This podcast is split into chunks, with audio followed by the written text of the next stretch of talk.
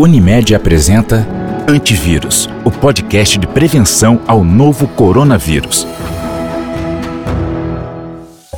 Olá, seja bem-vindo. Está começando mais um Antivírus. Você já sabe, o podcast exclusivo da Unimed Rio sobre o coronavírus. A gente aqui fala de tudo, da doença, mas também de alguns outros temas que são correlatos e podem ajudar a gente a ter uma interpretação melhor do momento que a gente está vivendo.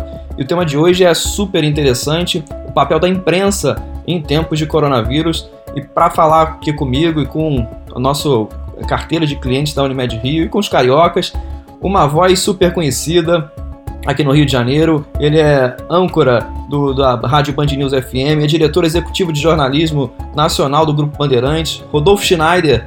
Tudo bem, Rodolfo? Fala, Rafael, tudo bem? Tudo tranquilo? Um abraço e obrigado aí pelo convite um abraço também a todos que estão acompanhando a gente. É, infelizmente, Rodolfo, tranquilo não é a melhor definição no momento, mas acho que a gente está tentando lidar com a situação, pelo menos, né? É... Sem dúvida. E aí, imprensa é um, um, ponto muito interessante nesse momento, por várias situações, mas a gente aqui vai, vai se focar na, na pandemia. É, ela tem estado muito evidência nesses últimos tempos, por tudo que tem acontecido. Qual, na tua visão, qual é o papel da imprensa nesse momento e como é que você avalia a cobertura que tem sido feita de uma forma geral? Bom, eu acho que o papel da imprensa nesse momento, né, é um pouco praxe falar isso, mas o papel da imprensa é comunicar os fatos, né, com, com imparcialidade, é, com a voz dos especialistas, dos renomados que estão aí nesse momento, muitos inclusive tentando entender uma situação tão é, para a gente dessa pandemia, para o Brasil e para o mundo, tão até desconhecida. A gente está quase que navegando sem conseguir enxergar. As próprias autoridades de saúde admitem isso, sem conseguir enxergar o amanhã, daqui a uma semana, daqui a um mês, sem saber em que momento pode ter uma retomada, como será essa retomada, se abre e fecha. Então, nesse momento em que há o desconhecimento do próprio setor especializado para isso, a gente tem, obviamente, que noticiar os fatos com imparcialidade e ouvindo os lados, né, as opiniões, mas claro que opiniões que tenham é, embasamento histórico, né, é, para poder sustentá-las é, diante do, do, do, passado que já construíram.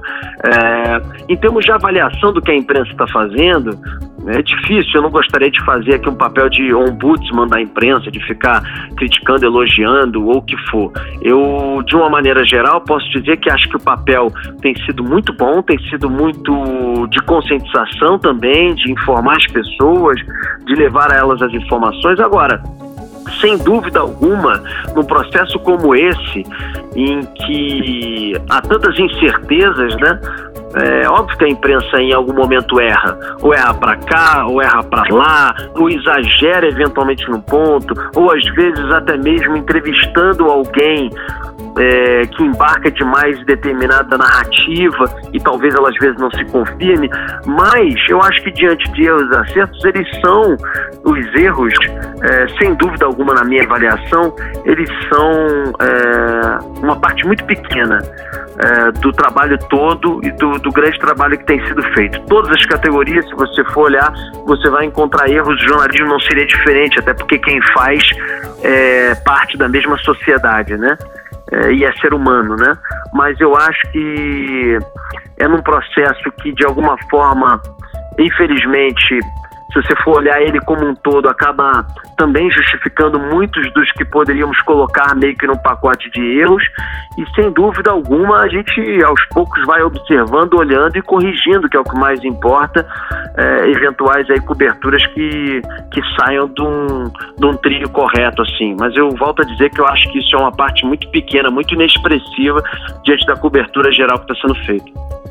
Bacana. Agora, diz uma coisa, assim, com a facilidade das novas tecnologias, a gente, a, a disseminação, a gente está convivendo isso não só na pandemia, mas no, especialmente na esfera política, a disseminação de fake news, ela, ela tá muito grande. Nesse, nesse contexto da fake news, onde fica a imprensa e as mídias sociais? O que, que diferencia uma da outra?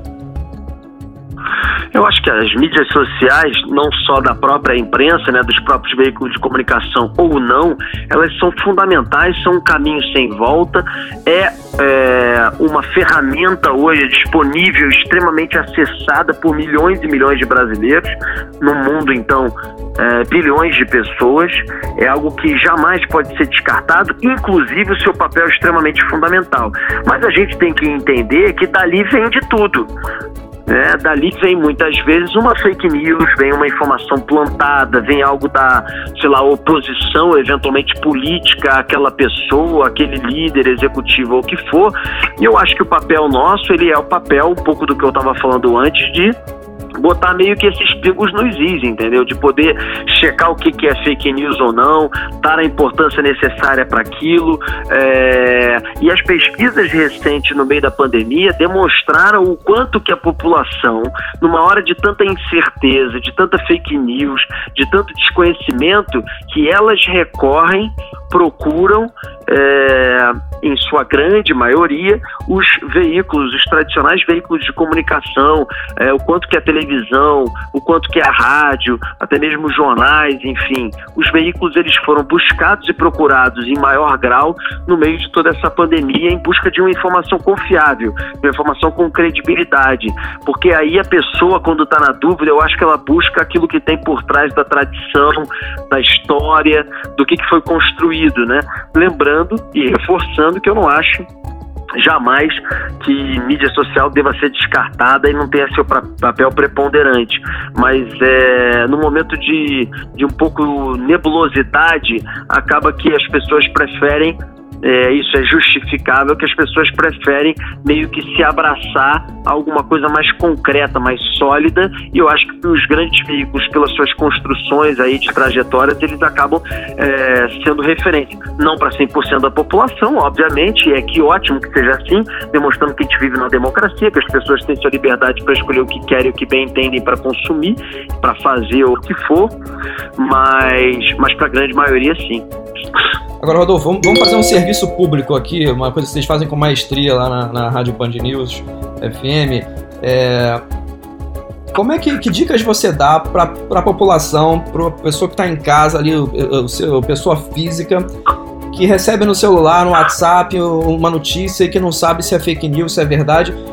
Como especialista né, com as práticas de jornalismo, que dicas você dá para essa pessoa é, diferenciar a notícia verdadeira de uma fake news? É, eu acho que a primeira coisa é verificar a fonte da informação. Muitas vezes só nisso você já mata, seja para confirmação, seja para negação daquela, daquela notícia, daquela informação. Né? Você jogar hoje no, no, na internet e procurar a fonte da informação, muitas vezes ali você já encontra pessoas dizendo que aquele é um site de notícias falsas, ou você vai lá, vai abrir, vai conseguir entender se você ali consegue confiar e acreditar, quem toca, quem faz aquele aquele veículo ali de informação, ou se não tem nem é, a procedência, se é algo apócrifo. E aí, é, vendo a procedência, e se não for algo que lhe dê confiança, comece a buscar aquela informação. E hoje, é, seja através né, de uma televisão aberta ou através mesmo das pessoas que têm acesso à informação à internet, você pesquisando, você consegue chegar à conclusão se aquilo ali tem realmente um fundo de verdade, científico ou o que for. Né? E na pior das hipóteses, eu acho que deve se recorrer, né? recorrer aos vários meios e formas que você tem hoje à disposição. Tipo, um 0800 de saúde em que você pode ligar para tirar dúvida, um telefone de uma prefeitura, como a do Rio de Janeiro, um 746, perguntas que até na internet, né, você tem, você coloca a pergunta e imediatamente a própria internet te responde se aquilo ali é verdadeiro ou falso, centros de pesquisa, meios de comunicação, um WhatsApp da rádio, um telefone da rádio, ou seja, formas que você possa acessar e tentar é, buscar confiança, credibilidade naquela informação. Eu acho que hoje tem um telefone, por exemplo, do Ministério da Saúde aí que está disponível nesse momento aí de pandemia para informações, sites que estão também hoje fazendo isso com muita é, qualidade. Então eu acho que há formas de você checar. Só cuidado realmente para não pegar a primeira informação que vem pela frente, repassada num grupo de WhatsApp e sair embarcando e abraçando, fazendo, executando como se aquilo ali fosse uma verdade absoluta, né? Beleza, ótimo, ótimas dicas. Vamos falar agora de confiança. É, é, na verdade, a gente queria entender, eu quero entender um pouco, explicar para as pessoas o que, que acontece numa, numa redação de jornalismo, de veículo. Assim, a confiança e a credibilidade, elas são atributos fundamentais e isso tá, tá, tá inserido dentro da rotina de uma, de uma redação. O que, que acontece antes de uma notícia ir para o ar? Qual é o processo? É, a gente tem que. Esse é tipo de coisa, e aliás vocês devem viver isso também no dia a dia, lidando com vidas, que você constrói com o tempo, né? Você vai a cada notícia construindo junto à pessoa que te procurou eventualmente e ao seu público que está te ouvindo, que está te acompanhando. É, você tem que fazer, é, vamos dizer assim, vários gols ao longo do dia. Você tem que acertar, ser correto, ser preciso Eventualmente, se você errar, você tem que admitir, pedir desculpas, corrigir o rumo, porque isso não é também é, é errado. Você tem que avaliar por que, que você errou. Você não pode tratar aquilo ali como se nunca fosse acontecer. Se acontecer, você tem que, tem que admitir e corrigir o erro. E aí você vai construindo com o tempo essa relação com o público e com as pessoas.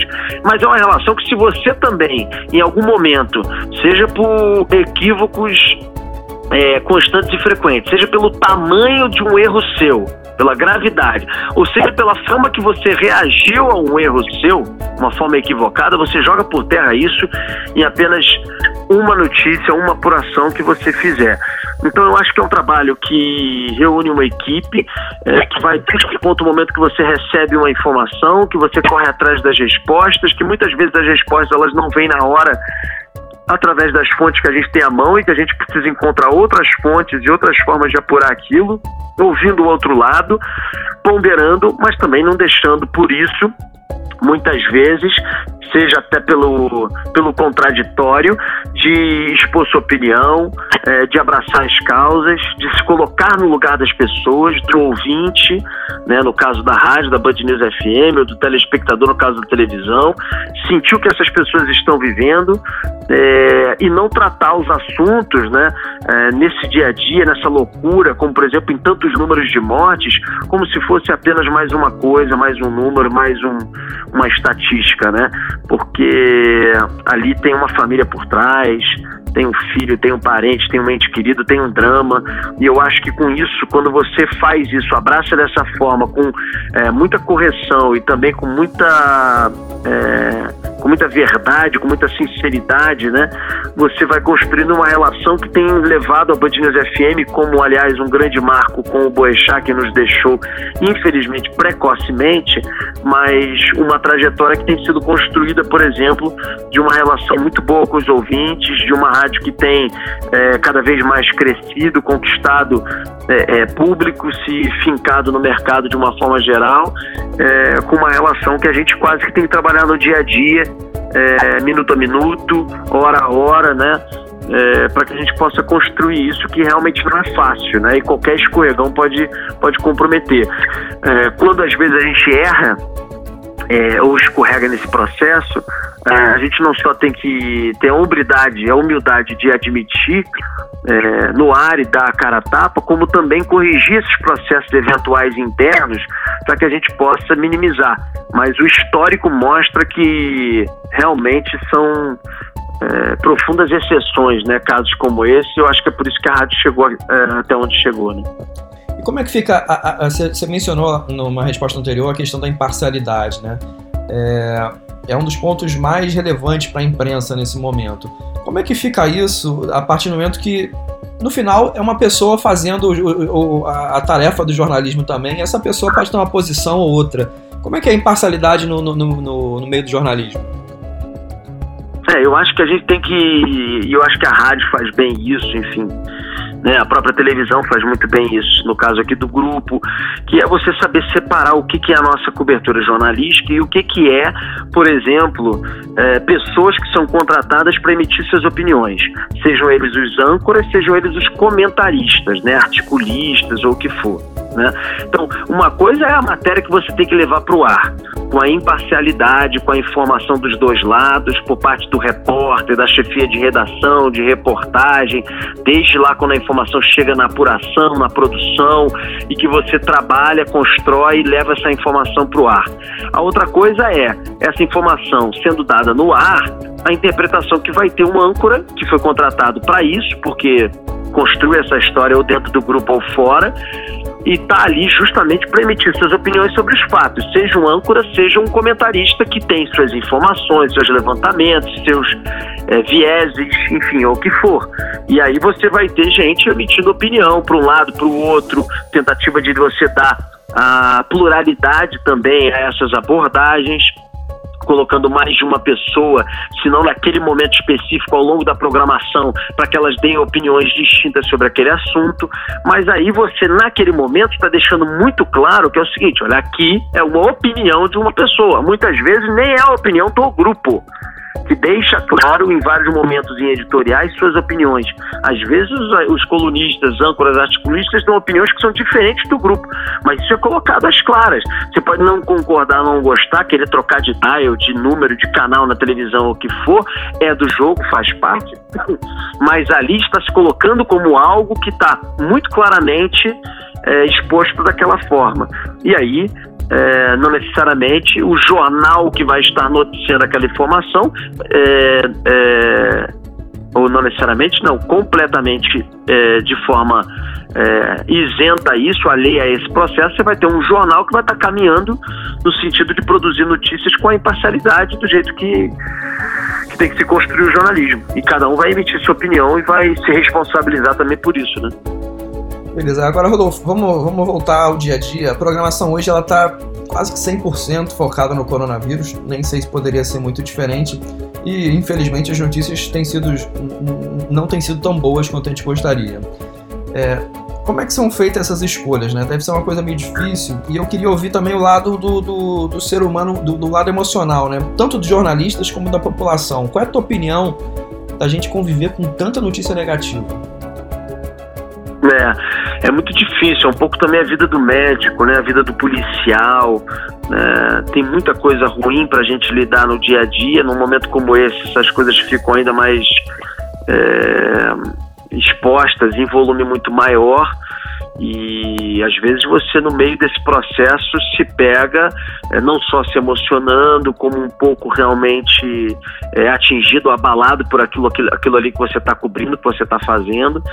Tem que respirar fundo, não é à toa que a gente né, vira e mexe, tem também do nosso lado, assim como na área médica, eventuais baixas, enfim, pessoas que, que realmente às vezes não estão conseguindo lidar e suportar é, com um dia a dia tão pesado.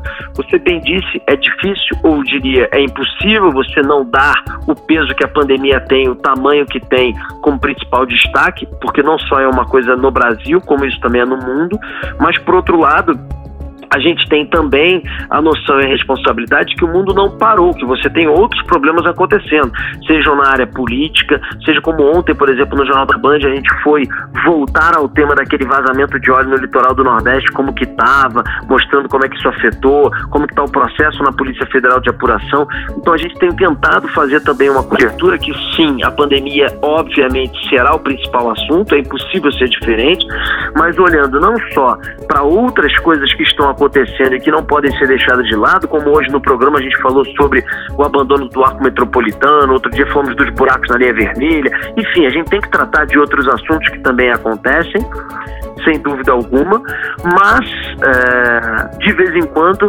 se der, botando alguns respiros, que é o que a gente tem feito também no jornalismo, sejam de cenas bonitas, sejam de coisas de solidariedade, de ações de empresas que estão se envolvendo em causas positivas para ajudar o próximo. Eu acho que a gente precisa, de alguma maneira, também manter essa chama acesa de esperança para as pessoas, é, mesmo no meio de uma pandemia é, provocando tanta dor. Agora, Rodolfo, e tua visão do, no lado das empresas? Como é que você vê o papel dos profissionais das áreas de comunicação e marketing nesse momento? Podem ter alguns aqui nos ouvindo das empresas clientes da Unimed Rio. Eu acho que a gente tem que, além do nosso papel no lado da comunicação, né, do comprometimento com a informação, com o público, com as pessoas, com a verdade dos fatos, é, eu acho que a gente tem um outro lado e não só talvez na comunicação, no marketing, a gente tenha mais essas oportunidades, porque muitas vezes elas estão ali na nossa alçada no dia a dia, né? É, seja pelo que a gente controla, vamos dizer assim, né, como executivos de suas redes sociais, é, de seus braços de comunicação, no meu caso aqui no área da comunicação, com veículos né, de, de imprensa que atingem é, milhões de pessoas, é, a gente tem um lado também que é um pouco do que eu falei no final da última resposta, de sair somente de nossas funções, meio que obrigações executivas do dia a dia, que essas, óbvio, que a gente tem que continuar entregando em home office ou não, do jeito que for, mas eu acho que é aquele nosso comprometimento de cidadão, né? Do lado da solidariedade, do lado da doação, do lado de, de se envolver, mesmo que através da pessoa física ou não, pessoa jurídica das empresas se envolver em casa causas. Eu acho que a gente pode ter um grande legado no meio de tanta coisa ruim que a gente está vivendo, é esse legado das empresas e das pessoas. Nós nunca passamos por uma guerra no Brasil, nós nunca vivemos uma guerra em uma situação até semelhante, apesar da gripe espanhola ter também chegado aqui depois da Primeira Guerra Mundial, mas não só os registros não são muito é, é, fiéis aos fatos, como também é, a gente enfim, a época não tinha uma organização de sociedade como a gente tem hoje, inclusive com imprensa ou o que for, né? Então eu acho que se tem um legado, mesmo diante de, de uma tristeza tão grande, é o quanto que a gente tem que aprender nesse momento a estar junto, a trabalhar junto, a se juntar como empresa, a parar muitas vezes de melindres, de frescuras, incitações, de competição eventuais de setores ou o que for, é, pelos seus resultados, mas entendendo que acima disso você tem ações que são corporativas, que são é, ações muito maiores assim para para acontecer e para e para visar algo muito maior para a sociedade civil de uma forma geral. Eu acho que a gente tem aí um aprendizado muito grande é, para quem sabe depois de tudo isso a gente olhar para frente e ver que pelo menos alguma coisa de positivo ficou no meio de é, no meio de tantas mortes, né? Agora, e, e você falou de legado, de aprendizado. Como, o que, que você acha que fica depois da pandemia no trabalho da imprensa? Eu acho que vai ficar muita coisa, como por exemplo, né, a própria questão da, de uma cobertura um pouco diferente. Eu acho que é, a questão mesmo de do home office vai ser em todas as profissões muito discutida. É, será que a gente precisa ter tanta gente junta trabalhando? É, se muitas vezes com a tecnologia de hoje dá para se entregar é, ou de casa ou em reportagens geradas de outros pontos, que não necessariamente todo mundo vindo para a mesma redação. Eu acho que você tem um uso cada vez maior da tecnologia, sem dúvida alguma, para para o trabalho no dia a dia. Eu acho que você tem uma questão também nossa, né, no, no dia a dia, de, de aprender e de se envolver cada vez mais nessa coisa dos conceitos de higiene, do uso da máscara, e eu acho que a gente é polo importante para divulgar esse tipo de situação. A gente vai ter que lidar com isso para frente. Né? Eu acho que a sociedade brasileira, antes, quando você andava na rua e olhava alguém de máscara, você falava, não só isso era tão raro, como você falava, pô, essa pessoa está doente, tem alguma coisa que está acontecendo. Acho que em outras sociedades isso não acontece. No Japão isso não é uma coisa tão é, fora do, do script do dia a dia. Eu acho que a imprensa depois vai ter um papel também para que a gente possa tentar evoluir nesse sentido e principalmente né, abraçar algumas bandeiras que são fundamentais na cobrança depois da pandemia, seja para o lado do, da estrutura da saúde, seja, por exemplo, para o avanço no saneamento, que é extremamente importante, é, até mesmo nessa discussão que a gente está vivendo de pandemia agora é, na cobrança das, das autoridades para que a gente possa também evoluir nisso, mesmo que a, a, médio prazo, que não se crie uma estrutura do dia para a noite. Eu acho que você tem um, um desafio tanto na China da, das redações, como também um desafio é, realmente na, na, cobertura, nas pautas, nas cobranças que vão vir para frente, que obviamente serão totalmente diferentes, porque a vida será diferente para todo mundo, né?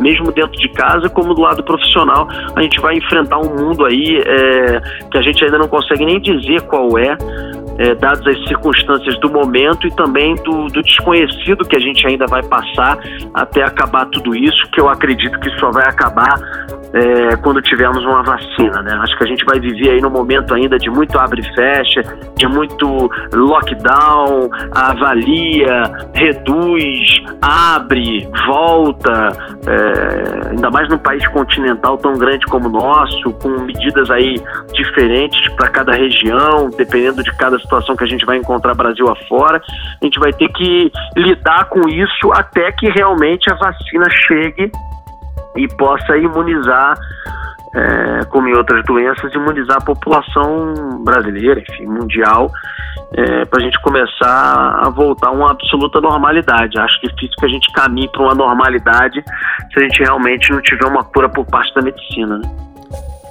da ciência. Muito legal o papo, queria te agradecer pelo seu tempo. A gente sabe que tua rotina é, é bastante intensa e você se dispôs aqui a conversar com a gente. Acho que foi super esclarecedor. É, sucesso na, no seu trabalho, continue fazendo o papel que você vem fazendo tão brilhantemente. E a você, nosso ouvinte, essa foi mais uma edição do podcast Antivírus. Você já sabe o podcast especial do Unimed contra o coronavírus. Um abraço para você, valeu Rodolfo. Valeu Rafael, um abraço para você, para todos aí, até a próxima. Unimed, cuidar de você. Esse é o plano.